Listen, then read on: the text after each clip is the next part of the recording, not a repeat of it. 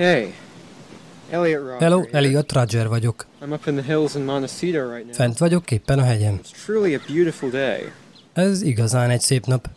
but as I've always said, De, mint ahogy azt mindig is mondtam, a beautiful environment is a csodaszép környezet a legsötétebb pokol, ha egyedül kell megélned. Fiatal férfiként annyira megviselte, hogy nem tud nőkkel kapcsolatba lépni, hogy inkább úgy döntött, megöli mind.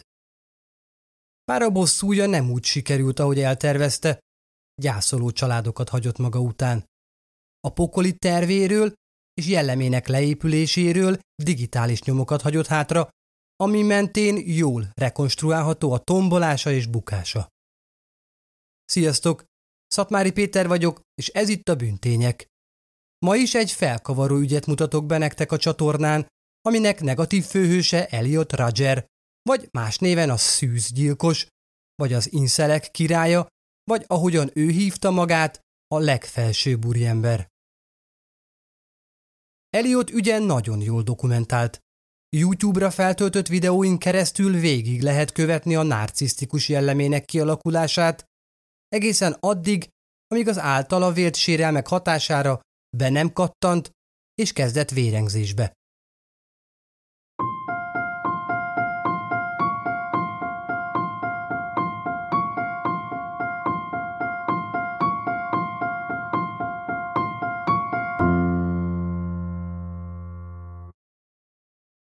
Elliot Roger története Angliában, pontosabban Londonban kezdődik, ahol 1991. július 24-én világra jött. Apja Peter Roger, híres angol filmes és fényképész. Édesanyja Lee Chin, aki szintén a filmiparban dolgozott. A szülei egy forgatáson ismerkedtek össze, és szerettek egymásba. Elliot születését megelőzően két évvel. A szüleinek egy lányuk is volt, Elliot kishuga, Georgia. 1996-ban, amikor Elliot 5 éves volt, a család a kaliforniai Los Angelesbe költözött, annak érdekében, hogy apja tovább tudja építeni a filmes karrierjét. Miután berendezkedtek, Elliot a Topanga általános iskolába kezdett járni, ahol jól beilleszkedett, mondhatni ideális tanuló volt, és még pár barátot is szerzett magának. A hetedik születésnapján megkapta az élettől az első csapást. A szülei úgy döntöttek, hogy elválnak. Így neki és kishugának, Georgiának egy hétköznapi anyuka és egy hétvégi apuka jutott. Elliot alapjában véve csendes és visszahúzódó kisfiú volt. Boldog, de önbizalom hiányos. Mindig próbált beolvadni és utat találni a menők csoportjához. Több, de inkább kevesebb sikerrel. A szülei vállása és az azzal járó két lakiság nem igazán javított Elliot alacsony önbizalmán. Két hónappal hetedik születésnapja és a vállást követően apja bemutatta neki új párját, Sumaya Akabunt. A nő szinte azonnal oda költözött apjához, és még mielőtt Elliot ráeszmélt volna, Sumaya az új nevelőanyja lett. Lehet pont emiatt Elliot és Sumaya sokszor egymással szembe kerültek, amin az sem segített, hogy Elliot egyáltalán nem fogadott el semmit sem a számára kívülálló nőtől. Az állandóan visszatérő viszályuk a következő években rányomta bélyegét a család életére. Elliot viszonylagosan gazdag környezetben nőtt fel, sokszor töltötte a nyarat más országokban, és gyakorlatilag bármit megkapott. A cuccai ellenére tinédzser korára a baráti köre lassacskán leszűkült. Elliot idővel a piszkálások és a kiközösítés középpontjába találta magát, mint célpont. Maradt pár barátja, de igazán nem sok. Talán egy vagy kettő. A helyzete otthon is egyre bonyolultabbá vált. Elliot 13 éves korára apjának és mostoha anyjának, szumájának közös gyermekük született. Egy kisfiú, akit jazznek neveztek el. Ekkor döntött úgy a tinédzser évei elején, hogy elindítja YouTube csatornáját Elliot blogja névem. Ezt a fórumot leginkább arra használta, hogy panaszkodjon magányáról, és visszatekintsen a gyerekkorára. Hey, Elliot Roger here. Hello, Elliot Roger vagyok. Right now I'm just taking a walk Épp egy parkon sétálok keresztül. really nice Nagyon szép, érintetlen terület. I'm Az életemet boncolgatom, hogy mennyire igazságtalan volt eddig. Hiába vágyakoztam lányok után, ők nem vágytak rám. Az életem azóta pokol. Tavaszi szünet van éppen. Minden korombeli jól érzi magát a barátaival vagy a barátnőivel. Én meg itt vagyok. Egyedül sétálok át a parkon. Elioton kezdett elhatalmasodni az egyedüllét, és hajlott át szépen depresszióba. Sajnos a kortársai zaklatása és csúfolódása nem ért véget, sőt egy alkalommal osztálytársai hozzáragasztó szalagozták a fejét a padjához. Ez és az ehhez hasonlók miatt Eliotnak sűrűn kellett iskolát váltania. A régi, megmaradt barátok teljesen eltűntek mellőle, újakat pedig nem tudott szerezni. 16 éves korától a nehéz tinédzser évei miatt pszichológushoz kezdett járni. Az alkalmak mellett gyógyszert is kapott, nem is akármilyet, hanem risperidont, ami egy antipszichotikum, és a skizofrénia, valamint a bipoláris zavarok kezelésére is használják.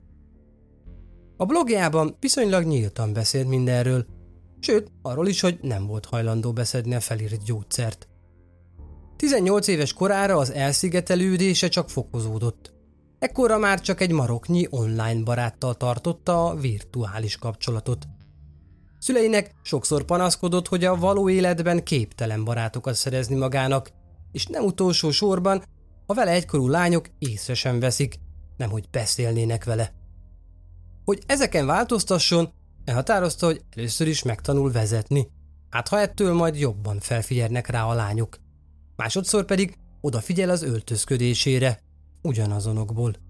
Elkeseredetten próbált beilleszkedni az őt körbevevő világba.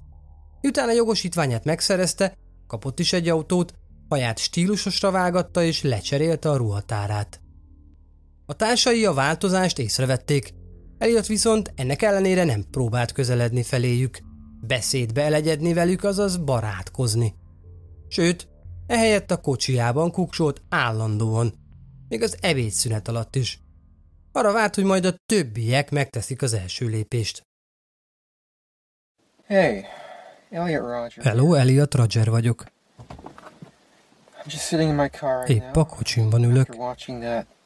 Miután megnéztem a csodálatos naplementét. Ahogy alászáll a szemközti hegy mögött. A vaníliás teljes kávémat kortyolgatom. Oh. Hm, ez igen, ez finom. A hétköznapok egyedül léte mellett a hétvégéi is hasonlóan teltek.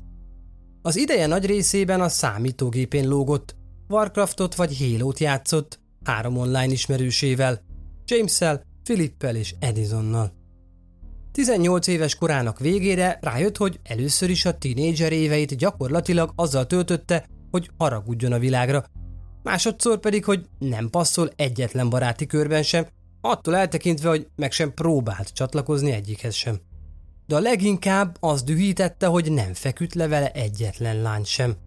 Igazából egyetlen barátnője sem volt. Ezek miatt Eliott emberekhez fűződő viszonya és érzései egyre mérgezőbbé váltak. Ahogy azt naplójában nyíltan leírta, akármikor meglátott egy párocskát kézenfogva vagy csókolózni, mérhetetlen szomorúság és dű fogta el. Egy alkalommal egy pohár forró kávét öntött egy csókolózó párra egy Starbucks kávézóban. Bár ez a cselekedete is eléggé ellenséges volt, a viselkedése ettől kezdve csak erőszakosabbá vált. 2011-ben Eliot 19 éves volt. Június 4-én beköltözött egy kényelmes bérleménybe két fiúval, Santa Barbara Isla Vista tengerparti negyedébe. Tette ezt azért, hogy innen járhasson az ottani főiskolára, a UCSB-re.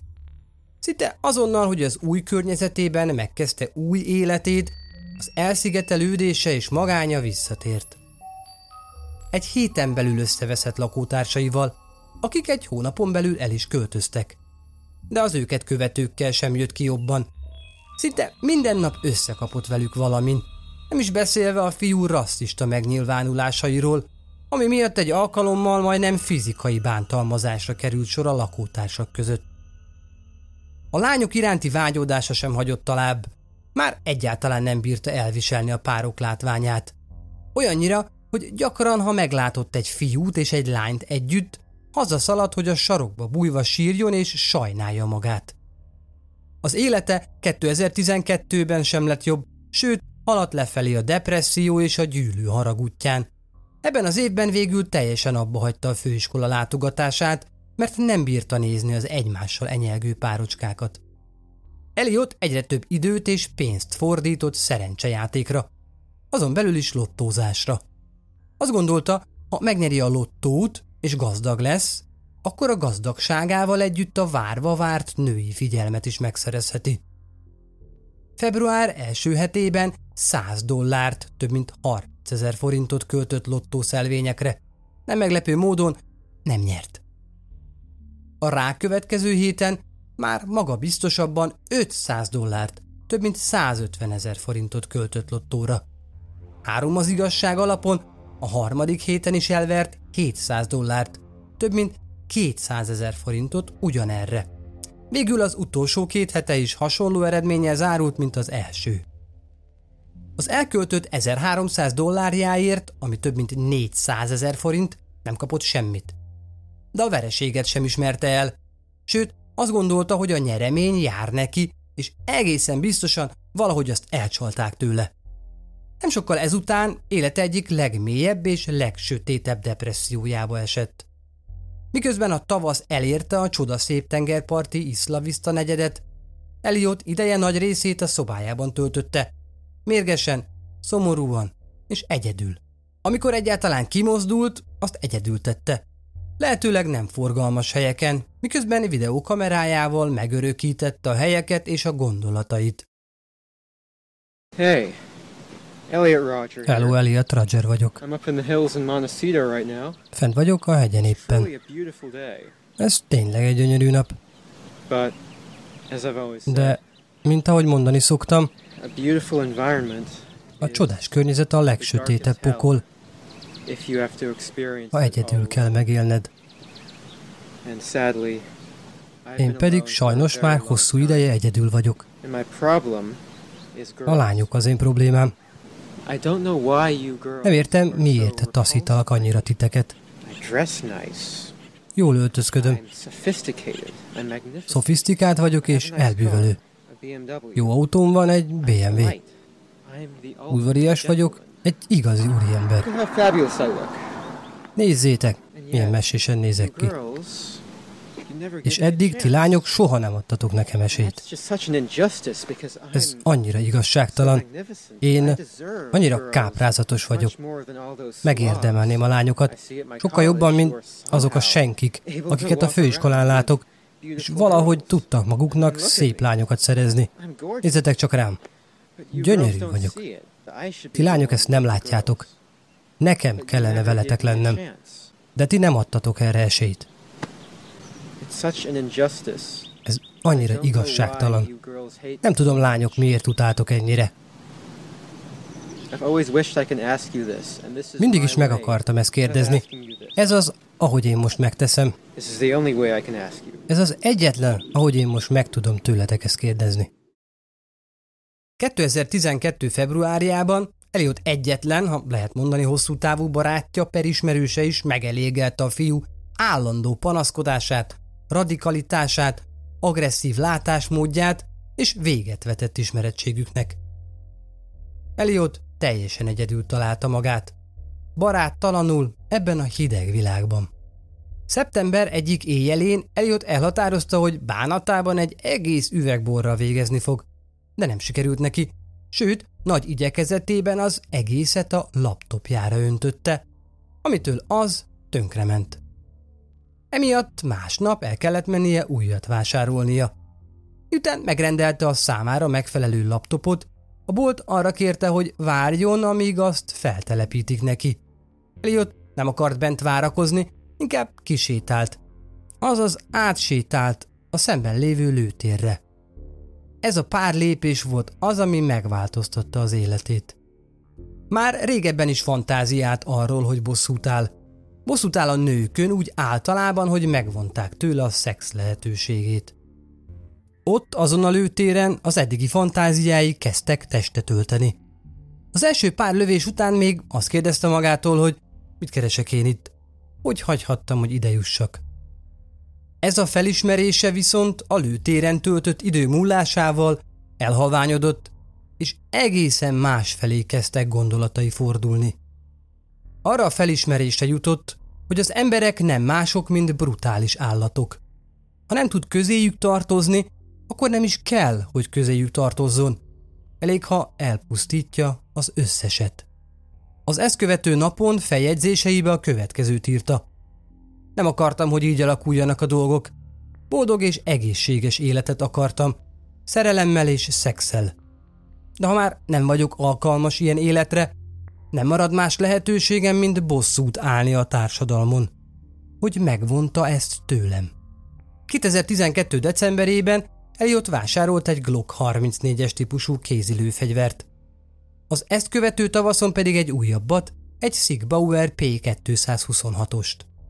2013. július 20-án Elliot valahogyan eljutott egy partira, ahol beszeretett volna hálózni egy lányt.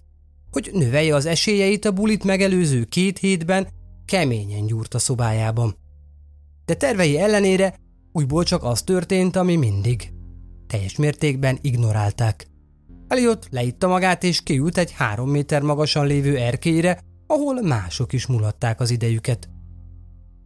A társakodási kezdeményezése végül veszekedésbe torkolt, olyannyira, hogy Elliot megpróbálta az egyik lányt lelökni az erkélyről. Nem sikerült neki, sőt, végül őt lökte le egy srác, aki közbelépett, hogy megvédje a lányt. Ezután még jól meg is verték. Az este végeredményeként kórházba került, ahol meg kellett műteni a törött bal lábát. Ez volt az, Eliott visszaemlékezése szerint, ami hatására elkezdte aprólékosan kidolgozni a bosszú állásának napját. Mivel a lába törött volt, és a gyógyulása időbe telt, ezért a terve kivitelezésével is várnia kellett. Ugorjunk előre 2014 első hónapjaira. Ezekben az évkezdő hónapokban, amik egyébként Eliott tervének a beteljesülését megelőző utolsó hónapok voltak, a fiú idejének nagy részét a szobáján kívül a szabadban töltötte. Megmászta a közeli hegyeket, hosszú sétákat tett a tengerparton, végiglátogatta Santa Barbara parkjait, és nézte a naplementét kocsiában, miközben hosszan elmélkedett saját létezéséről. De bárhová is ment, mindenhol párokba futott, ami felháborította. Mindeközben filmezte magát a kocsiában, és azon kívül is, ahogyan elmondja gondolatait. A videóit feltöltötte a YouTube-ra, de senki sem figyelt rá. Hey, Elliot Roger. Hello, Elliot Roger vagyok. Épp a kocsimban ülök, és élvezem a tengerpart látványát. A kilátásomat viszont elrontotta az a látványot. ott. Pont előttem, azon a padon ül egy fiatal pár. Feltételezem velem egykorúak. I was enjoying such a nice Én csak élveztem a szép kilátást, amíg le nem ültek és el nem kezdtek csókolózni. Ez, ez az oka annak, amiért az élet nem fair. Guy, Miért annak a srácnak lehet csodaszép barátnője, miközben én egyedül vagyok? Miért? Csókolóznak. Kínzás nekem nézni, de néznem kell, rögzítenem kell, Mert meg kell mutatnom a világnak, hogy az élet miért nem fair. Meg kell mutatnom mindenkinek, hogy miért gyűlölöm a világot, mert nincs lány, aki velem is ezt csinálná. Nézzétek csak őket, a fiú a mennyekben van, ezen a csodaszép parton ül, a szépséges csajával. Csókolgatja, érzi a szerelmét. Én meg itt ülök magamban, csak mert egy szép lány sem akar a barátnőm lenni. Utálom őket. Nagyon utálom őket.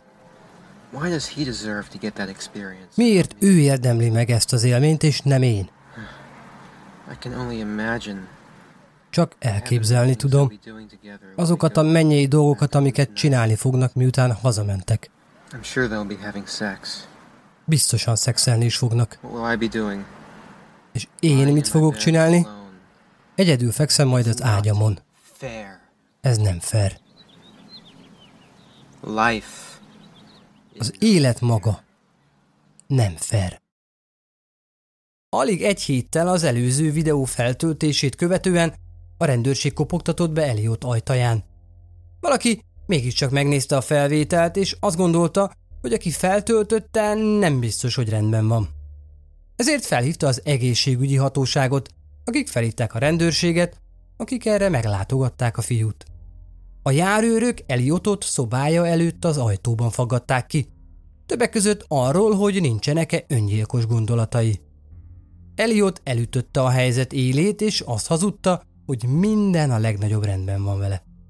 Pedig ez a rendőrségi látogatás megváltoztathatott volna mindent. Legalábbis akkor az egyenruhások tovább mennek és benéznek a fiú szobájába. Ott megtalálták volna a fegyvereket és a hosszú írásos értekezéseit arról, hogy mit fog véghez vinni, és hogy miért. Sajnálatos módon viszont nem jutottak be Eliot hálószobájába. Eliot radikális gondolatai ekkora már megszilárdultak, és érzései súlyosan erőszakos irányba hajlottak. Terve a bosszú napjára komplikált és véres volt. Két napra osztotta a végső leszámolását. Első lépésként azt tervezte, hogy elhajt édesapja házához, és őt megoli mostoha anyját, Szumaját és mostoha fivérét, Jess-t. Mindig is utálta Szumaját, és zavarta a nő létezése. A meggyilkolása édes bosszú lett volna számára. Jest pedig nem engedhette, hogy felülkerekedjen rajta, mint férfi. Neki is mennie kellett. Mindezt akkorra tervezte, amikor apja üzleti ügyben távol van. Petert nem akarta bántani. Második lépésként visszavezetett volna Iszlavisztába a család egyterűjével, ahol elsőként lakótársaival végez, hogy az így megüresedett lakást használni tudja a későbbi áldozatai megkínzására és megölésére. Ekkor George Chen és Chen Yun Hong lakott Eliottal. Miután a fiúkkal tervei szerint végez, tovább megy a második fázis fő célpontjához, az egyik diáklány szövetség az Alfa fiházához, ahol csinos, szőke fiatal lányok laknak. Miután itt mindenkivel végez, áthajt a negyed tengerparti sétányára, ahol annyi embert öl meg, amennyit csak tud, mielőtt maga felé fordítja fegyverét.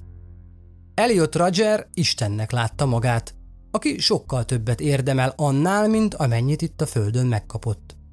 A manifestójának utolsó oldalára a következőket írta. Elliot Roger vagyok. Káprázatos, ragyogó, felsőbbrendű, kimagasló, isteni. Én állok a legközelebb ahhoz, hogy élő Isten legyek. Az emberiség egy undorító, romlott és sátáni faj. Az én dolgom az, hogy megbüntessem mind. Meg fogom tisztítani a világot mindentől, ami rossz. A bűnhődés napján valóságos Isten leszek. Megbüntetek mindenkit, akit tisztátalannak és romlottnak vélek. Az ítélete napjának előkészületei viszont nem a terv szerint alakultak. A leszámolása első lépése az hogy végezzen mostoha anyjával és mostoha testvérével, azt igényelte, hogy apja ne legyen otthon. És bár Peter eredetileg azt tervezte, hogy elutazik arra az időre, az útját az utolsó pillanatban lemondták. Ezzel tudtán kívül megmentette felesége és fia életét. Eliotnak emiatt igazítania kellett a tervén. Apja új családját így nem tudta kiírtani, viszont azok egyterűjét saját BMW-jével tudta helyettesíteni. Mielőtt akcióba lépett, rögzített egy utolsó videót a YouTube-ra. Hi. Hello, Elliot Roger vagyok. Hát. Ez lesz az utolsó videóm. Ide kellett, hogy minden összeérjen. Holnap lesz a bűnhődés napja. A nap, amikor bosszút állok az emberiségen. Mindannyiótokon. I'm 22 years old, 22 éves vagyok, és még szűz. Egy szenvedés volt, ez nem fair. Sosem tetszettem nektek, you girls lányok. aren't attracted to me, Nem tudom miért but I nem will tetszettem punish you nektek, de most megbüntetlek titeket ezért. Nem tudom, mit nem láttok bennem, tökéletes vagyok. Ti meg odadobjátok magatokat azoknak az ellenszenves férfiaknak. Helyettem, az igazi úriember helyett. De most megbüntetlek titeket ezért. És látni fogjátok, hogy én vagyok az egyetlen, The true alpha male. az igazi alfahím. Yes. Well, now Igen, I will be a god compared to you. Isten leszek hozzátok képest, ti meg állatok lesztek. Elvettétek tőlem a boldog életet, Cserébe elveszem tőletek az életet. Ez így fair. Mindannyiótokat utálom.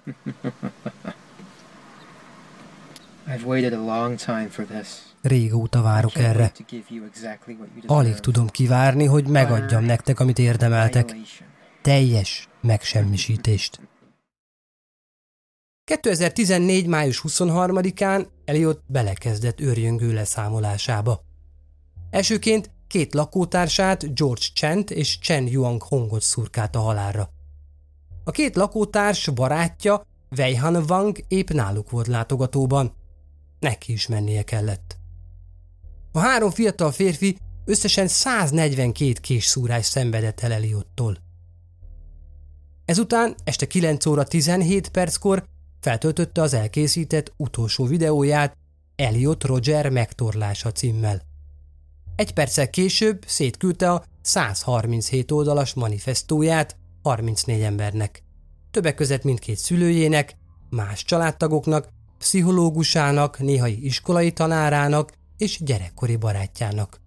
A pszichológusa alig 5 perccel a levél megérkezése után felhívta Elliot édesanyját, aki azonnal hívta apját, Petert, majd a rendőrséget. Mint Peter, mint pedig Lee Chin azonnal elindult otthonából Isla Vista felé. De ekkor már túl késő volt. Elliot ekkora már beindult. Az Alfa Phi Láncszövetség házához hajtott, azzal a szándékkal, hogy mindenkit lelőjön, akit ott talál. De miután az épület ajtaja zárva volt, és a kopogtatására senki nem felelt, az épülettől eltávolodva kiment az utcára. Ott, jobb híján, három arra sétáló Delta-Delta-Delta lányszövetségi tagot meglőtt. Kioltva ezzel Katie Cooper és Veronica Weiss életét, és megsebesítve Bianca Dekokot.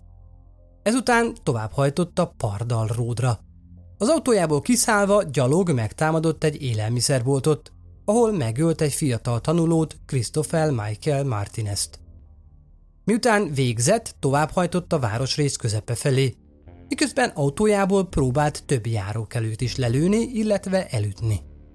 A zavargásra három rendőrjárőr érkezett, akikkel Elliot tűzharcba keveredett az Acorn Parknál. A rendőrök megsebesítették a csípője bal oldalán, mire a fiú elhajtott. A járőrök folyamatosan a nyomában voltak, miközben menekült. Elliot eközben igyekezett minél nagyobb pusztítást maga után hagyni, ezért elütött egy biciklist is útközben. A tombolástól és a sebétől megszédülten végül a BMW-jét összetörve belehajtott egy másik autóba.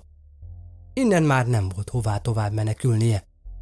Utolsó lépésként maga felé fordította fegyverét és fejbe lőtte magát, ezzel vetve véget az esztelen tombolásának. Az őt követő rendőrök pár másodperccel később holtan találták a kocsi a volánja mögött. Az autó mellett pedig még ott feküdt a frissen elütött biciklista, akiről első pillanatban azt hitték, hogy résztvevője a gyilkosság sorozatnak. Az ártatlan áldozatot ezért először megbilincselték, de miután tisztázta magát, perceken belül elengedték. A rendőrség hamarosan összekötötte Elliot tombolását az aznap este lelőtt három fiatal áldozattal. Másnap reggel pedig megtalálták a fiú lakásán a másik három halottat is. Elliot Roger mind a hat áldozata a UCS-bin tanuló diák volt. Veronica Weiss 19 éves. Annak ellenére, hogy friss diákja volt a főiskolának, mély benyomást hagyott évfolyam társaiban. Kedvesnek és barátságosnak ismerték. A Delta Delta Delta Lány Szövetség tagja volt. Fiús lányként felnőve imádta a sportokat, ezért a főiskolán csatlakozott a futó, az úszó és a vízilabda csapathoz is. Miközben kitűnő érdemjegyel végezte az iskolát. Barátnője Effis Klavenitis így nyilatkozott. Egy nagyon kedves szívű ember volt. Teljesen le vagyok döbbenve. Ez egy értelmetlen tragédia, amit egy borzasztó szörnyeteg vitékhez. Katie Cooper 22 éves. Katie szenyorként csak hetekre volt az államvizsgájától. Veronikához hasonlóan a Delta Delta Delta Lány szövetségbe tartozott. Szeretett csinosan öltözni és eljárni szórakozni. Cooper Chinohillsben nőtt fel, ahol régi tanárai okos és felejthetetlen gyerekként emlékeztek rá. Középiskolás tanárnője a következőt mondta róla. Egyike volt az általam az évek során tanított 2500 diáknak, de Kéti kiemelkedett közülük. Cooper művészet történelmet és archeológiát tanult halálakor. Christopher Martinez, 20 éves. Christopher Martinez számára a UCSB nem a tanulmányai végét jelentette. Után megszerezte három éves főiskolai diplomáját angolból, tovább szeretett volna menni jogi egyetemre. Richard Martinez, Christopher apja így nyilatkozott. Christopher egy igazán remek kölyök volt. Kérdezenek bárkit, aki ismerte. Halála után a családunk teljesen összetört és elveszett. Miért kellett meghalnia? Mindig csak a fegyverviselési jogról beszélnek. Christopher élethez való jogával mi a helyzet? Mikor lesz már ennek az őrültségnek vége? Mikor mondja azt elég ember, hogy állítsuk meg ezt az elmebajt, amiben élünk? A vérengzés napján a rendőrség a következő három diák holtestét találta a 6598 Selville Road 7-es szám alatt. Weihan Wang 20 éves. Mielőtt lakótársa halára szurkálta volna, Wang elmondta szüleinek, hogy eljött viselkedése miatt el fog költözni mellőle. A fiú nagyon jó barátja volt a másik két lakásban talált áldozatnak, de szülei elmondása szerint nem jött jó ki Rogerrel. A főiskolán programozást tanult. Tervei szerint a tanév után a nyarat családjával töltötte volna, miközben meglátogatják a Yellowstone Nemzeti Parkot és megünneplik 21. születésnapját. Anyja a következőket nyilatkozta. Mit csináljak most a fiam nélkül? A fiam az életem. Annyira büszke vagyok rá. Chen Yuan Hong, 20 éves. Cheng szintén programozást tanult. Társai kedves és okos srácnak írták le, aki ha tehette, segített. Eredetileg Taipei-ből származott, de a középiskolát már San Jose-ban végezte el. Egyik osztálytársa így emlékezett rá. Ő volt a legkedvesebb srác. Nagy lelkű és mindig kész arra, hogy másokon segítsen. George Chen, 19 éves. Amikor nem a két mellette holtan fekvő barátjával volt, George igyekezett társadalmi szerepet vállalni és támogatni a közösséget, ahol él. Tagja volt egy buddhista segítő szervezetnek, a Cucsipnek, és időnként időseknek segített a ház körüli teendők elvégzésében és a bevásárlásban. Édesanyja az emlékére tartott virrasztáson visszaemlékezett középiskolás éveire, amikor csak azért korábban járt be az iskolába, hogy segíteni tudjon a lemaradott osztálytársainak. Mindig segítőkész és kedves volt, és mindig nagyon okos, meleg szívű és kedves. Emlékezett rá vissza édesanyja. A borzalmakat követő napon gyertyás megemlékezést tartottak az áldozatokért a UCSB kampuszán, annak stadionjában. 20 ezer ember vett részt rajta. Peter Roger, Eliot apja, később egy interjúban megosztotta haragját, kétségbeesését és zavarodottságát. Arra a kérdésre, hogy néha, amikor arra gondol, hogy a fia mennyi fájdalmat okozott, kívánja-e azt, hogy bár csak meg sem született volna, azt válaszolta, hogy igen. A borzasztó vérengzés ellenére Eliot Rogerre sokan az inszelek királyaként gondolnak. A nem választott cölibátusban élő inszelek egy olyan online szubkultúrához tartoznak, akik úgy határozzák meg magukat, mint akik nem képesek romantikus és szexuális partner találni maguknak, annak ellenére, hogy szeretnének. Ez az a közösség, ami Eliottal szimpatizál, és tettét megbocsátja az általa átélt romantikus és társadalmi szenvedések tükrében. De Eliot személyiségét nem az incel szó tükrözi a legjobban, hanem a nőgyűlölő, rasszista és narcisztikus.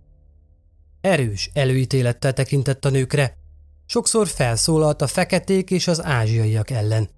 Magát Istennek tartotta, aki a többi ember felett áll. Persze vannak más faktorai is a tettének. Kilátszik a magányos, elmebajos férfi is, aki már régóta kezeletlenül küzd démonjaival. Nem csak romantikus, de emberi kapcsolatok hiány az egyedüllét felemésztette értelme racionális oldalát. Tekintve, hogy patchwork családban élt, és gyakran költözött, kapcsolatok kialakítására és a pszichés betegségének megfelelő kezelésére vajmi kevés esélye volt. Nem tudható, csak feltételezni lehet, hogy a mészárlás megakadályozható lett volna, ha időben, még fiatal kora elején megkapja a megfelelő kezelést, és tinédzser éveit végigköveti egy szakember. Ezek persze nem mentik fel az alól, amit tett. A vérengzése megbocsájthatatlan, és az igazi tragédiait nem Elliot Roger mentális szétesése és szenvedése, hanem az elpazarolt hat fiatal élet. Olyanoké, akik semmilyen szerepet sem játszottak a gyilkosuk megpróbáltatásaiban.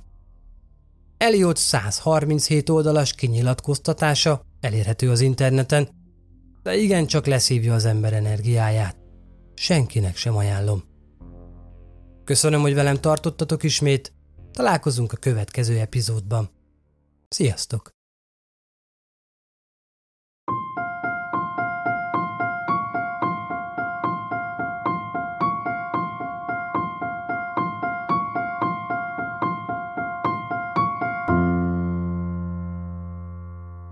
Ez a műsor a Béton közösség tagja.